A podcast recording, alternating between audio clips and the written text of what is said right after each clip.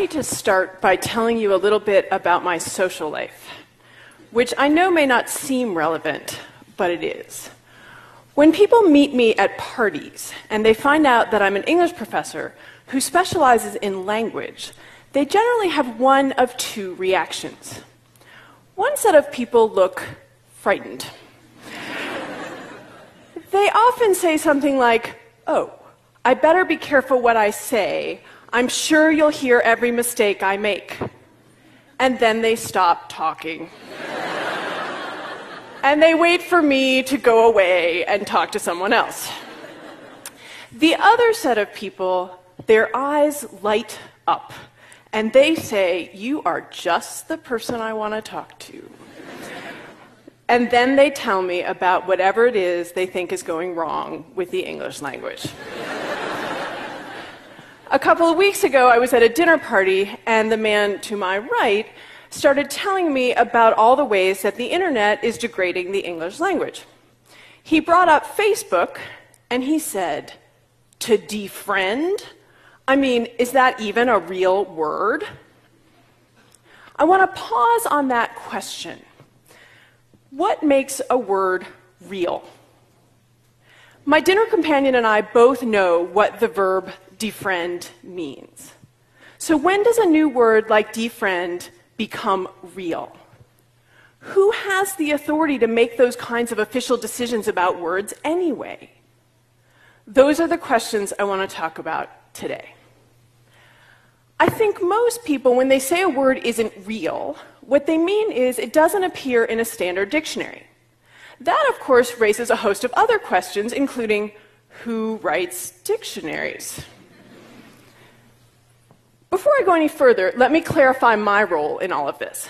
I do not write dictionaries. I do, however, collect new words, much the way dictionary editors do. And the great thing about being a historian of the English language is that I get to call this research. When I teach the history of the English language, I require that students teach me two new slang words before I will begin class. Over the years, I have learned some great new slang this way, including hangry, which which is when you are cranky or angry because you are hungry. and adorkable, which is when you are adorable in kind of a dorky way. Clearly, terrific words that fill important gaps in the English language.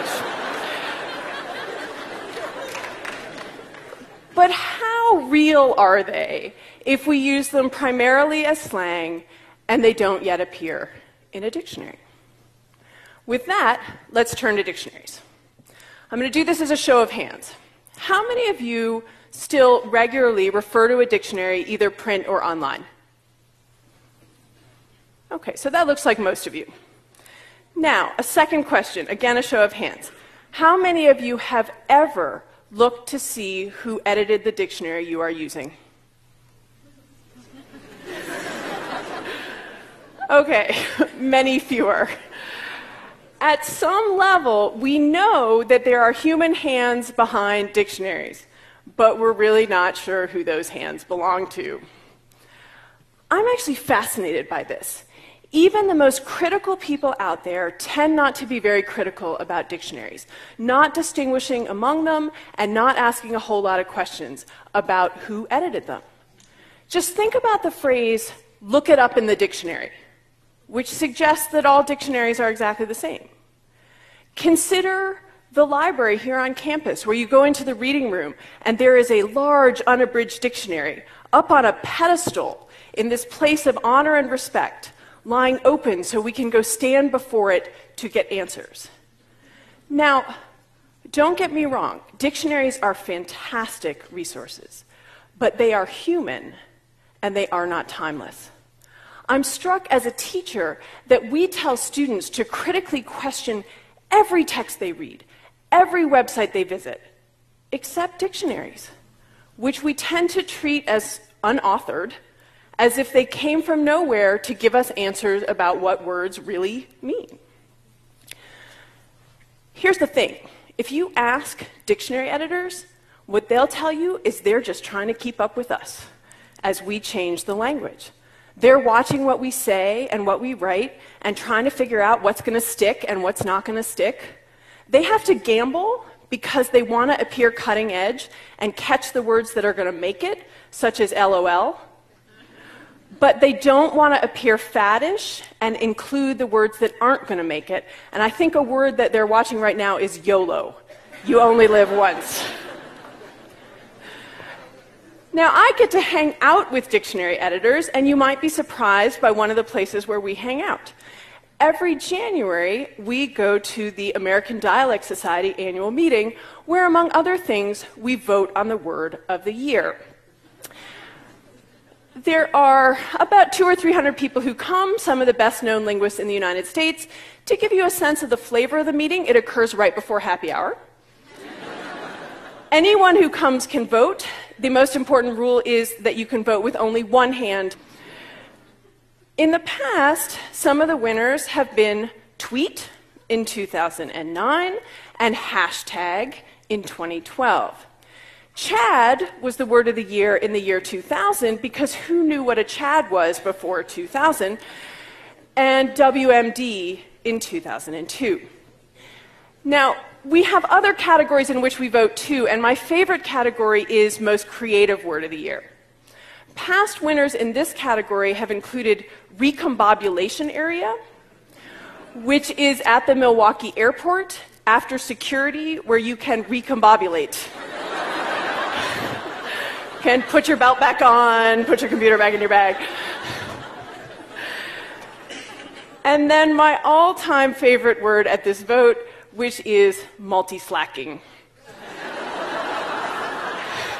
And multi-slacking is the act of having multiple windows up on your screen so it looks like you're working when you're actually goofing around on the web.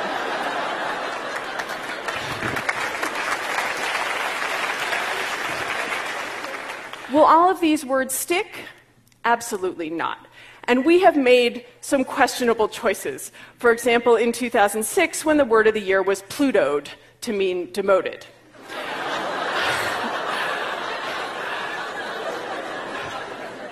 But some of the past winners now seem completely unremarkable, such as app and e as a prefix and Google as a verb.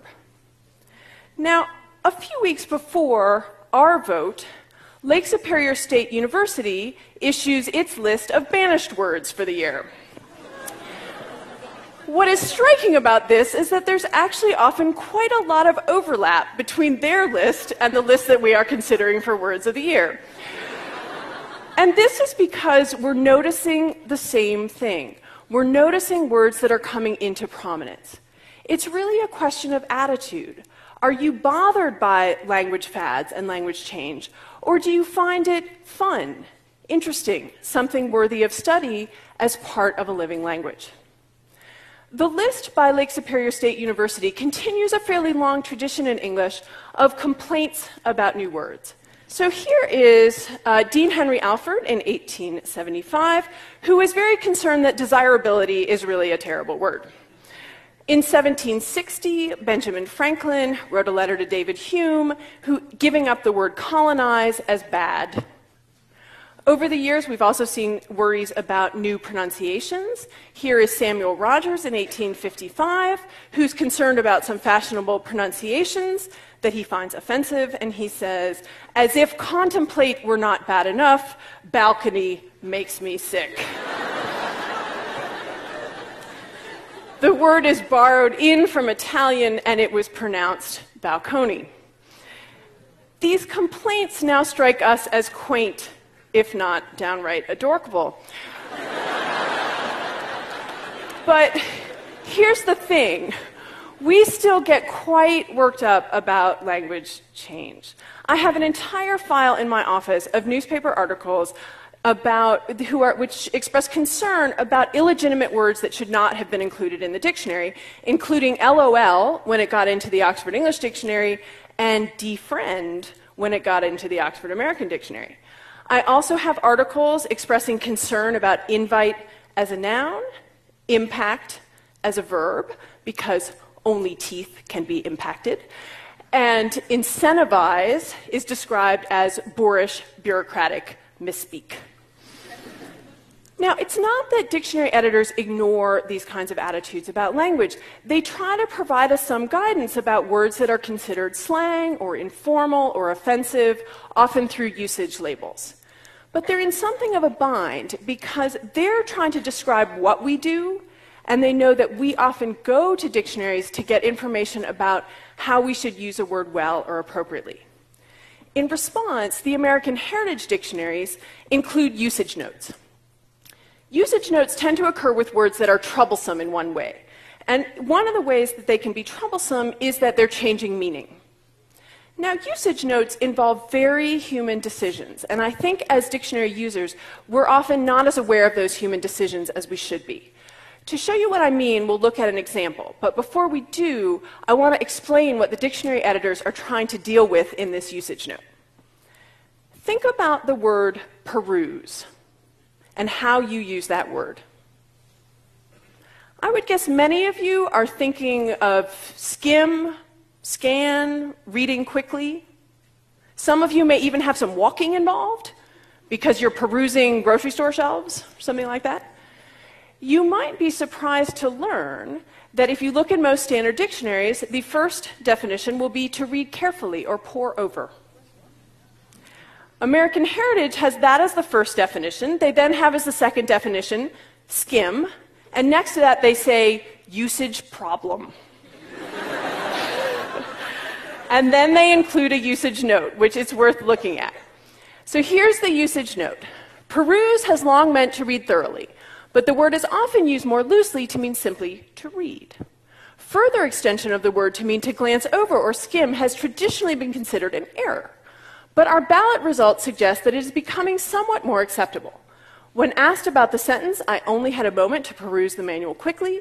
66% of the usage panel found it unacceptable in 1988, 58% in 1999, and 48% in 2011. Ah, the usage panel. That trusted body of language authorities who is getting more lenient about this. Now, what I hope you're thinking right now is wait who's on the usage panel and what should I do with their pronouncements. If you look in the front matter of American Heritage Dictionaries, you can actually find the names of the people on the usage panel. But who looks at the front matter of dictionaries? There are about 200 people on the usage panel. They include academicians, journalists, creative writers, there's a Supreme Court justice on it, and a few linguists. As of 2005, the list includes me.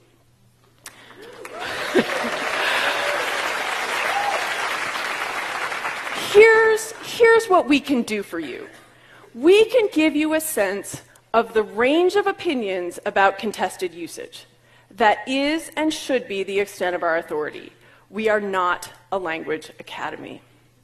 About once a year, I get a ballot that asks me about whether new uses, new pronunciations, new meanings are acceptable. Now, here's what I do to fill out the ballot I listen to what other people are saying and writing. I do not listen to my own likes and dislikes about the English language. I will be honest with you. I do not like the word impactful. But that is neither here nor there in terms of whether impactful is becoming common usage and becoming more acceptable in written prose. So, to be responsible, what I do is go look at usage which often involves going to look at online databases such as Google Books. Well, if you look for impactful in Google Books, here's what you find. Well, it sure looks like impactful is proving useful for a certain number of writers and has become more and more useful over the last 20 years. Now, there are going to be changes that all of us don't like in the language. There are going to be changes where you think, really? Does the language have to change that way? What I'm saying is we should be less quick to, to decide that that change is terrible. We should be less quick to impose our likes and dislikes about words on other people. And we should be entirely reluctant to think that the English language is in trouble. It's not. It is rich and vibrant and filled with the creativity of the speakers who speak it. In retrospect, we think it's fascinating that the word nice used to mean silly, and that the word decimate used to mean to kill one in every ten.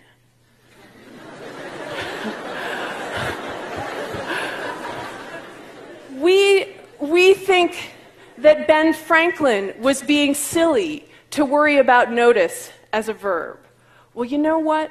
We're going to look pretty silly in 100 years for worrying about impact as a verb and invite as a noun. The language is not going to change so fast that we can't keep up. Language just doesn't work that way. I hope that what you can do is find language change not worrisome, but fun and fascinating, just the way dictionary editors do. I hope you can enjoy being part of the creativity that is continually remaking our language and keeping it robust. So, how does a word get into a dictionary? It gets in because we use it and we keep using it. And dictionary editors are paying attention to us. If you're thinking, but that lets all of us decide what words mean, I would say, yes, it does. and it always has. Dictionaries are a wonderful guide and resource, but there is no objective dictionary authority out there that is the final arbiter about what words mean. If a community of speakers is using a word and knows what it means, it's real. That word might be slangy, that word might be informal, that word might be a word that you think is illogical or unnecessary, but that word that we're using, that word is real. Thank you.